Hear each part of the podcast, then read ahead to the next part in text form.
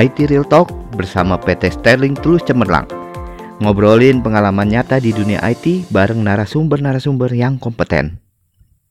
Jumpa lagi di IT Real Talk, bincang-bincang seputar dunia IT dengan narasumber yang kompeten. Kali ini saya ditemani oleh Pak Andi Joyo. Pak Andi Joyo ini co-founder dari PT Sterling ya, Pak Andi ya. Saya sendiri juga di PT Sterling. Nah, uh, kemarin kita sudah bahas tentang pemilihan sistem. Ya kan, kita mau bikin atau kita mau beli. Yep. Ya. Yep. Uh, sekarang kita akan bahas tentang penerapan sistemnya pada saat penerapan sistem. Yep. Gitu. Kita masih suka sering ketemu challenges ya, Pak Andi, ya. Yes, tantangan-tantangan. Yes, yes. Wah, kayaknya susah banget nih pada saat kita yep. implementasi sistem. Banyak banget tantangannya, Betul. banyak banget hambatannya gitu kan. Uh, Pak Andi kan udah punya pengalaman kurang lebih 30 tahun ya, Pak Andi Ya, kira-kira kira-kira. Iya, mulai dari sejak uh, handling uh, profes apa sebagai profesional handling grup yang lumayan banyak perusahaan-perusahaannya uh, anak-anak perusahaannya ya Pak Andi sampai sekarang membantu perusahaan-perusahaan punya company sendiri membantu perusahaan-perusahaan untuk implementasi sistem. Kira-kira apa sih Pak Andi? Kok kayaknya susah banget kalau pada saat kita melakukan Betul. implementasi sistem itu Betul. Pak Andi. Ya, jadi kemarin kebetulan Pak ini uh, diskusi yang sangat menarik sebenarnya dan saya pikir ini diskusi yang di tahun-tahun ini udah nggak terlalu dibahas lagi ya. Karena kan kalau kita bicara mengenai implementasi sistem di perusahaan atau kalau kita bicara ERP gitu ya seperti yang kita obrolin juga di uh, episode-episode sebelumnya itu Uh, kalau kita bicara 25 tahun yang lalu, 30 tahun yang lalu memang memang kita melihat sistemnya belum major. Oke. Okay. Gitu ya. Komputer juga waktu itu masih mini komputer uh, dan waktu itu masih kita bicaranya downgrading ke komputer PC gitu ya. Mm. Dan perdebatan seru waktu tahun 90-an di mana Microsoft waktu itu kepengen uh, bikin personal komputer supaya semua orang bisa punya komputer kalau kita ingat masa-masa itu. Uh, jadi memang uh, saya kita sering berdiskusi kenapa 30 tahun yang lalu bermasalah banget sampai hari ini masih bermasalah juga ternyata ya. Bahkan hmm. dua minggu tiga minggu yang lalu saya masih berdiskusi dengan satu perusahaan dan timnya. Mereka gagal mengimplementasikan sistem sudah dua kali. Dua kali. Dua kali dia sudah bikin sistemnya dia rasa udah nggak cukup dia beli beli yang memang custom yang tapi yang sudah jadi gitu ya tapi sudah di custom masih bisa di custom lah ya gagal dia ganti lagi ke sistem yang sudah jadilah kali ini. Benar-benar sudah jadi udah ready gagal lagi. Makanya yeah. di di di uh, sesi sebelumnya kita bahas ya. Mm-hmm. nggak ada yang salah dengan beli jadi atau uh, bikin. Yang penting kita maunya apa gitu kan. Nah jadi diskusi hari ini uh, setelah kita beli atau kita memutuskan bikin produk yang kayak apa, nah kita harus menjalani itu proses kita bilangnya mengimplementasikan ya. Mm-hmm. Jadi nggak sekedar kita beli pun langsung main pasang aja gitu kan. Nggak kayak nah, Microsoft Office gitu ya. Yes, nah, yes. Nah orang suka berpikirnya seperti itu. Dan bahkan setelah gagal pun mereka kadang-kadang masih berpikirnya bukan salah saya, salah softwarenya pasti nih kalau beli ya. Mm. Atau kalau bikin salah developernya tuh yang saya suruh bikin, dia nggak ngerti maksudnya saya. Mm. Nah, uh, jadi uh, sering kejadian-kejadian kayak gini lah yang menyebabkan mereka nggak bisa mengimplementasikan. Mau ganti berapa kali juga gagal terus jadinya, karena mereka sendiri nggak bisa paham sebenarnya masalahnya ada di mana, masalah ada di mana. Terutama kasus-kasus yang bikin. Kesannya kok nggak jadi jadi nggak jadi jadi pak. Saya udah suruh dia bikin. Janji tiga bulan jadi enam bulan enam bulan jadi setahun setahun jadi dua tahun. Mm-hmm. gitu kan? Nah padahal sebenarnya mungkin aja dari sisi dia yang dalam tanda kutip berubah berubah nah topik hari ini jadi kita harus lihat dari paling dikit tiga tiga sisi tapi sebenarnya ada empat sisi sebenarnya di beberapa industri tertentu jadi pertama kita bicaranya kalau ganti software itu pasti ada produknya produk gitu ya. sistemnya itu sendiri. Iya, kita mau gantinya apa sih? Nah, itu yang kita bahas kemarin ya. Hmm. Kita pengennya bangun apa beli. Nah, berdasarkan apa yang kita butuhin. Kita hmm. butuh feature apa sih? Kita butuh fungsi apa nih buat sistem kita yang dibutuhkan oleh perusahaan kita.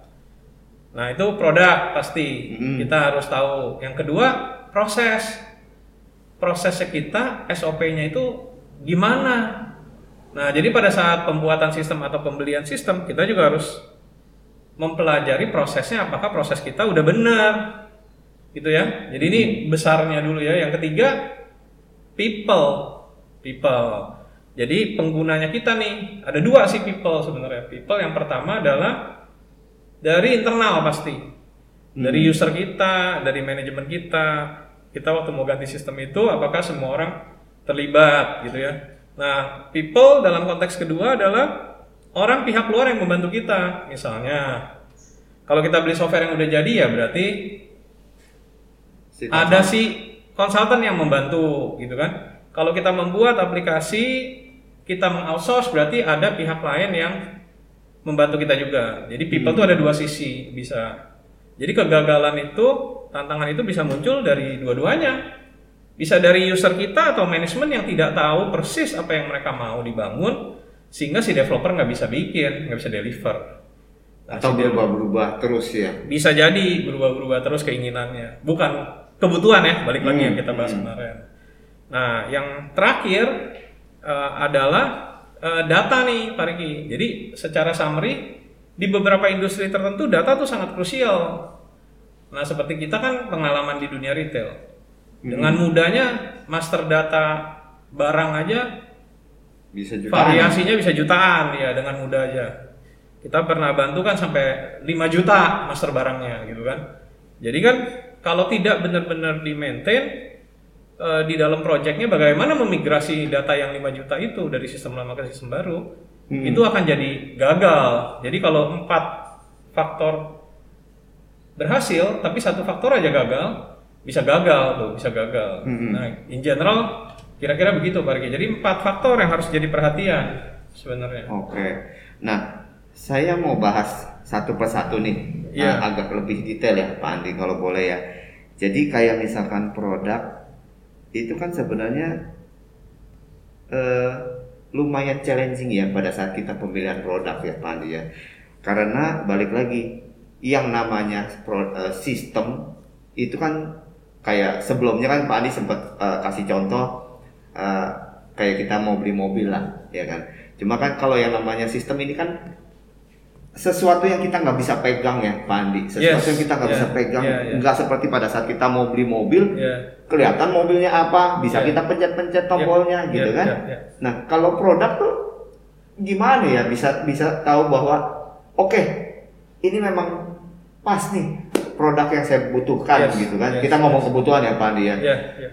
nah kira-kira ada ada ada apa ya uh, acuannya ya. supaya oke. Okay. Nah, ini memang pertanyaan yang bagus dan eh, nggak uh, mudah dijawab dan pertanyaan yang uh, selalu ditanya gitu ya. Uh, jadi memang uh, perusahaan sendiri yang paling tahu sebenarnya. Jadi okay. nomor satu balik lagi, uh, apakah dia benar-benar tahu kebutuhannya apa? Hmm. Nah, karena itu sesuai dengan tadi Pak Riki bilang, uh, produk, produk ini kan udah lama sebenarnya kan. Kalau kita bicara balik lagi ke 30 tahun yang lalu, industrinya ERP sendiri, enterprise resource planning, mungkin nggak banyak produknya. Oke. Okay. Belum banyak, karena semuanya masih baru membangun. Itu 30 tahun yang lalu. Masih development, ya. Jadi kalau kita bicara SAP ya, dia juga bahkan belum punya yang semua medium, si SAP Business One.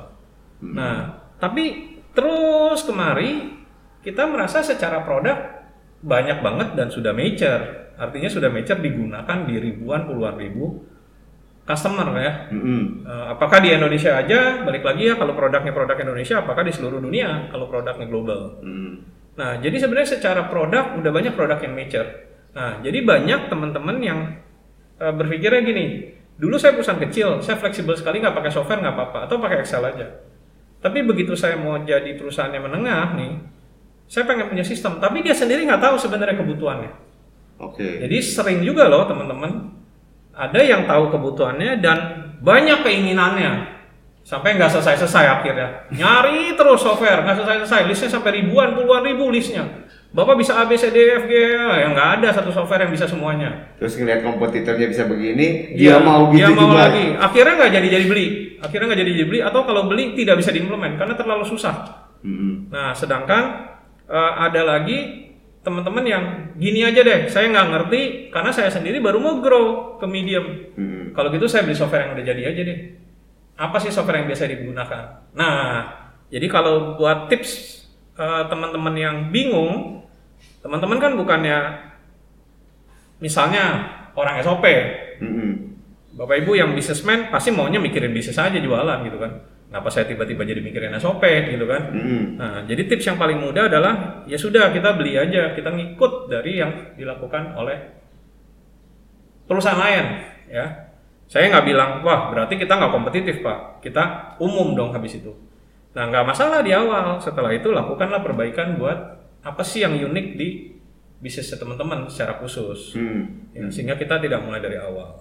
Nah pertanyaannya adalah balik lagi ya, kenapa sih kita harus gagal karena softwarenya banyak bugs pak. Padahal menurut saya kayaknya kalau 30 tahun lalu ya iyalah ya banyak Hmm. bugs. Kalau sekarang kita Windows kita aja jarang crash kan? Jarang. Hari ini pernah crash nggak? Malah dipaksa untuk Windows Nah update. disuruh update terus gitu kan? Nggak kenapa-napa aja disuruh update. Saya nggak Iya. sakit disuruh vaksin terus gitu kan? Nggak disuruh kasih obat terus. Padahal zaman dulu 10 tahun lalu aja kita masih crash. 20 tahun lalu Windows crash aja terus. Iya, kita blue sampai screen blue terus. screen pokoknya ya kan. Nah, kita jadi kalau kita ngelihat ya teman-teman Bapak Ibu, rasanya harusnya hari ini tidak ada itu kegagalan implementasi sistem. Kenapa? Karena kalau kita ngomong produk, produknya mature. Kita ngomong soal soft hardware, kita ngomong soal software, kita ngomong soal komunikasi. Dulu saya mau mau misalnya mau mengkoneksikan antara dua lokasi ya, Jakarta dengan Tangerang aja 40 km. Susahnya minta ampun. Oh iya, Mesti pakai pakai telepon, pakai modem, modem juga nggak ada nomor teleponnya gitu kan. Nah hari ini semuanya available, kenapa bisa gagal implementasi? Jadi kalau kita bilang P yang pertama produk, harusnya nggak ada lagi alasan karena sistemnya sehingga kita tidak live. Mm-mm. Sistemnya error pak, banyak masalah. Wah itu menurut saya ada ada sesuatu yang aneh dan salah pada saat kita memulainya gitu. Jadi P yang satu itu saat ini kalau kita bicara khususnya mengenai software aplikasi bisnis harusnya sudah nyaris kecil. Nah kecuali baik lagi seperti diskusi yang di topik sebelumnya kita bicara mengenai bikin sendiri. Nah kalau bikin sendiri teman-teman punya resiko banyak bugs karena belum pernah dipakai sama orang lain. Iya. Ya kan apalagi teman-teman berubah pikiran tiap bulan. Hari ini saya mau begini, besok saya lihat orang lain lebih keren, pakai itu. Saya mau begitu bulan depan. Nah, dirubah-rubah terus. Akhirnya developernya bingung. Betul. Akhirnya dia bugnya banyak gitu ya. Jadi tambal sulam istilah kata ya kalau di Benar, dia di juga ya. bingung sebenarnya mau dibikin apaan gitu kan. Betul, betul. Iya. Oke, berarti kan sebenarnya dari sisi produk boleh dibilang sekarang udah mature lah ya. Benar. Tinggal kita melihat kebutuhan kita. Memang tidak bisa spesifik, tidak bisa pasti 100% fit in. Iya kan? Dengan Rasanya nggak ada, kecuali benar-benar balik lagi ya kita yang bikin sendiri. Mm-mm, Iya. mm-mm. Tinggal gimana caranya kita me- menyesuaikan diri dulu lah istilah Yes. dengan yang ada. Yes. Nanti setelah kita sudah punya pelan-pelan kita adjust, Yes. ya kan supaya kita makin istilah kata sempurna lah Iya. ya istilahnya seperti itu ya. Nah, oke lanjut ke yang P kedua nih Pak Andi. Ya, Proses. nah menarik. Yang proses juga menarik, Pak Riki. Jadi balik lagi kalau saya melihat 30 tahun yang lalu, kita ngomong SOP, proses nggak ada yang tahu, bingung semua. Apaan tuh Pak SOP gitu ya? Hmm. Paling taunya zaman tahun 90-an itu quality control, Pak. TQM, Total Quality Management gitu ya. Hmm. Fokusnya ke quality zaman-zaman tahun itu. Jadi kalau kita ngomong SOP itu jarang sekali. Tapi hari ini kalau kita ke pabrik ya, saya sih pribadi saya udah bingung sih itu. ISO gitu kan, ISO berapa, ISO Oh iya, berapa, ISO-nya banyak 9000, banget ya. ya. Ya, ISO ora ISO kalau kalau kita bilangnya kan. Nah, saya sudah bingung sekali itu ISO-nya segitu banyak. Artinya apa? Artinya Bapak Ibu teman-teman, semua kita paham betapa pentingnya SOP. Bahwa kita itu harus ada prosedur Mm-mm. supaya bisa digantikan dan bisa dilakukan oleh siapa pun ya. Iya. Kita tidak mau depend sama satu dua orang saja. Nah, jadi bayangin Pak Riki, implementasi ERP 30 tahun lalu, 25 tahun yang lalu dengan hari ini, harusnya kan hari ini lebih lancar. Harusnya. Karena semua orang udah punya SOP. Iya. Udah jelas kalau pembelian barang, Pak, bikin PO. lalu terima barang tidak boleh lebih dari PO misalnya, hmm. ya kan harusnya lebih lebih clear sudah. Jadi kadang-kadang itu yang kita bilang faktor pertama sudah powerful, faktor kedua juga nggak kalah powerful hari ini. Hmm. Bahkan ISO-nya itu sudah macam-macam lah ya kita bilang quality segala macam. Hmm. Cuma memang to be honest aja sih ya Pak Andi, memang kadang tuh company ngambil ISO ISO itu karena dipaksa Pak Andi, ya kan? Dipaksa sama vendornya kah, dipaksa oh. sama customernya kah. Kalau kamu nggak ISO ini, saya nggak mau bisnis. Jadi, iya. Saya, iya. Kamu nggak boleh jadi supplier. Itu sebabnya ya Pak. Bisa jadi, jadi juga. Bisa setengah juga. hati istilahnya. Bisa juga. Yang penting sih ada aja lah. Iya. Bisa ya, kan? Bisa juga. Banyak oh. faktor, banyak faktor ya. Oke oke. Nah lanjut ke yang selanjutnya itu tentang data Pak Andi. Ya kan. Data kan kalau tadi Pak Andi bilang 30 tahun lalu mungkin ya mungkin juga orang pada nggak punya sistem kali ya Pak ya 30 tahun lalu. Ya masih Banyak terbatas, masih, masih terbatas. Iya makanya uh, buat ngumpulin data-data itu challenging banget. Iya. Kayak contohnya tadi Pak Andi bilang 5 juta, 5 juta loh. 5 juta tuh banyak banget Pak Andi. Saya sih nggak bayangin. Banyak banget. Kayaknya di Excel juga nggak cukup kayaknya row-nya. Nah, zaman 20 tahun yang lalu error tuh. Excelnya 64 ribu aja. Iya sih, kan kan cuma ribuan. Iya Iya kan? Jadi kita ngerjain projectnya juga Excelnya udah sampai beratus-ratus tuh zaman dulu. Iya. Iya. Nah, berarti ke, ke, lebih kemari harusnya udah nggak masalah ya Pak Andi ya karena udah lebih mature, udah lebih Nah, data lebih itu banyak. data itu menarik juga nih, Barki. Karena e, banyak perusahaan dia tidak menyadari datanya tidak akurat atau bahkan tidak ada pada saat dia sampai pada saat dia mengimplementasikan sistem baru. Padahal mereka tiap hari transaksi pakai betul, data itu ya, betul. Ya, contoh, contoh, contoh nih kita ngomong kalau di manufacturing ya di hmm. pabrikasi, yang paling banyak tantangan kita adalah bukan data master barangnya karena mungkin master barangnya nggak pernah nambah ya, hmm. sebulan nggak tentu nambah satu produk barunya. Tapi pada saat dia mau memproduksi barang, dia membuat resep kan, membuat formula kita bilang. Hmm. Istilah kerennya bill of material gitu ya. Nah, hmm.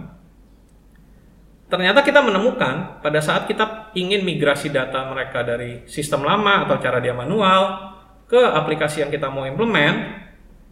Nah, kita kagum ternyata. Kagumnya ternyata data itu di beda-beda tuh, Pak Riki kan? Oh, iya? Jadi si accounting catat caranya dia untuk kepentingan costing Hmm. Si R&D catat caranya dia untuk kepentingan quality.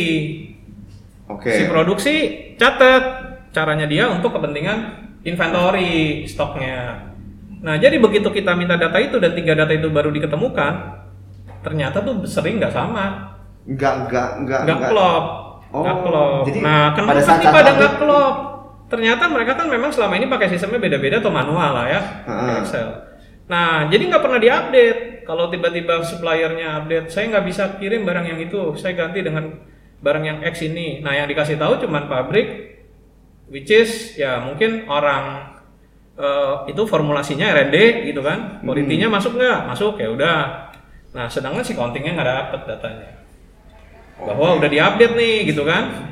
Nah jadi uh, sering pada akhirnya baru pada sadar pada saat kita pengen mengcut off data Ya tentu ini uh, terjadi ya karena masalah komunikasi lah ya. Mm -hmm. Jadi dan kebetulan karena aplikasinya juga mungkin terpisah-pisah, jadinya ada tiga data. Okay. Atau totally mereka pakai Excel masih. Nah jadi itu salah satu kenapa makanya kita bilang dengan data itu kita harus berhati-hati juga. Kalau datanya cuma 10 sih sehari mungkin selesai ya di meeting ini. Yeah. Tapi kalau kita bicara data manufacturing teman-teman yang barangnya ada 10 ribu, 20 ribu, bayangin untuk mengkonsolidasi formulasi itu mungkin 2-3 bulan baru bisa dilakukan mana jadi data yang terakhir. Iya. Nah itu benar-benar uh, harus detail banget jadi benar benar. Jadi uh, benar-benar kita harus uh, melihat supaya pada saat kita migrasi datanya uh, benar-benar akurat. Kalau tidak sistemnya jadi usernya bisa dipakai juga. Eh usernya sudah uh, uh, ngerti cara pakainya tapi datanya, datanya ngaco. ngaco iya. Jadi dibilang wah sistem barunya error hmm. karena beda banget sama hasil saya sebelumnya Uh, padahal ya emang dari sononya datanya gitu iya. kan. Kalau kalau kalau karena kan memang kalau sebagai user mah taunya sistem yang error. Yes. Karena itu yang kelihatan sama dia pertama yeah. kali gitu yeah. kan di depan mata dia ya yeah. kan. Ya pastilah ya istilahnya nggak bedanya nggak usah ngomongin sistem gitu kan. Kita ngomong pokoknya ngomongin IT gitu kan. Dia nggak bisa apa eh, nggak uh, bisa login misalkan nggak bisa yes. login ke Windows komputer error tapi nggak yeah. dijelasin ngomongnya apa yes. apa tuh yang error gitu kan makanya kita sebagai Dalam passwordnya salah gitu ya iya suka bingung oke yang terakhir Pak Andi tentang people ya oke okay. kan? nah yang terakhir ini yang paling penting sebenarnya Pak Riki jadi kalau tadi tadi kita ngobrolin empat faktor itu ya eh, tiga uh, P sama satunya lagi data ya mm -hmm. jadi kan kita bilang nih produk mature udah sudah yeah. sangat mature kecuali teman-teman bikin baru Nah, itu yang salah satu pertimbangan yang harus dipikirin kalau bikin baru adalah produknya belum mature. Hmm. Nah, kedua proses. Wis, SOP-nya udah di mana-mana gitu kan. Hmm. Nah, ketiga kita udah tahu kita harus hati-hati dengan data kita. Hmm. Nah, yang terakhir people nih, ya kan. Hmm. Nah, dari tiga faktor yang pertama seharusnya 20 tahun yang lalu, 30 tahun yang lalu balik lagi terhadap sekarang wah aman banget udah. Mm-hmm. Nah tapi kenapa masih yang kayak tadi itu gagal-gagal? Nah ternyata ada faktor yang paling penting, yang people. Nah faktor people inilah yang membuat peranan paling penting kita oke okay apa nggak oke okay di implementasi. Jadi kalau people-nya nggak siap pakai sistemnya atau people yang nggak mau nerima, misalnya pada saat awal aja memutuskan tidak ada keinginan sebenarnya. Buat apa sih kita ganti sistem? Saya nggak apa-apa kok pak hmm. ya dari usernya misalnya hmm. ya kan mereka nggak berasa uh, ada masalah hmm. nah itu bisa jadi problem juga sepanjang project jadi mereka disuruh tes buat apa saya ganti sistem ini aja saya nggak tahu buat apa malah repot-repotin aja iya. udah lagi sibuk bikin saya gitu ya. lembur-lembur jadinya ya kan saya aja udah pusing nyediain report hmm. nah jadi si people inilah yang harus teman-teman benar-benar harus hati-hati jadi waktu kita pilih orang-orang buat project kita harus pilih yang the best buat di projectnya terus gimana trainingnya dan waktu testingnya aplikasinya, hmm. apakah benar-benar serius. Hmm. Nah, dan orang-orang ini juga yang harus dilibatkan di persiapan data itu, Pak Riki. Kadang-kadang persiapan data itu sangat menentukan dari sisi orangnya. Hmm. Kan yang tadi kita cerita soal formula yang nggak akurat kan, berarti tiga orang ini harus duduk. Betul. Mana jadinya yang paling benar, gitu Betul. gitu kan? Padahal selama ini bertahun-tahun mereka nggak ngelakuin itu. Hmm. Nah, jadi ada hal-hal yang memang di project pergantian sistem itu akhirnya tidak hubungan sama sistem. Tapi kalau tidak dilakukan, dia gagal, dia gagal. Nah di project kita kan Pak Riki juga uh, paham banget nih di project kita kita malah melakukan ujian tuh terhadap usernya karena user kalau ditanya kamu ready nggak untuk go live? Ready, udah tes belum? Udah, kita kasih lihat tesnya. Oke nih tesnya. Tapi kita masih ragu, kita kasih ujian dia, kita tes supaya ada hasilnya kelihatan mana yang bisa, mana yang nggak bisa. Jadi kalau dia nggak ready ya udah kita lebih baik tidak usah live. Oke. Okay. Nah, kira-kira kayak gitu sih. Oke. Okay. Sip, sip. Jadi intinya uh, Pak Riki kesalahan yang paling umum dari sisi people ini manajemen tidak support 100%. Mereka cuma mikir ini ganti sistem IT, saya beli aja, saya kasih ke orang IT buat jalanin. Orang IT jalanin tuh sistemnya. Namanya juga ganti sistem IT ya pasti projectnya harus project, project IT. IT. Padahal kalau kita bicara sistem ERP, sistem yang terhubung semua dalam satu perusahaan, si IT nggak punya power atau wewenang buat memutuskan SOP di departemen lain. Jadi intinya bukan cuma user doang nih ya Pak Andi, ya, tapi dari yes. manajemennya yang paling juga... penting justru manajemen yang paling penting. Oke oke. Ya, oke Pak Andi, jadi kalau boleh saya simpulkan sebenarnya dari sisi produk itu mereka harus ngerti ya apa yang mereka butuhkan bukan yep. yang mereka inginkan. Yes.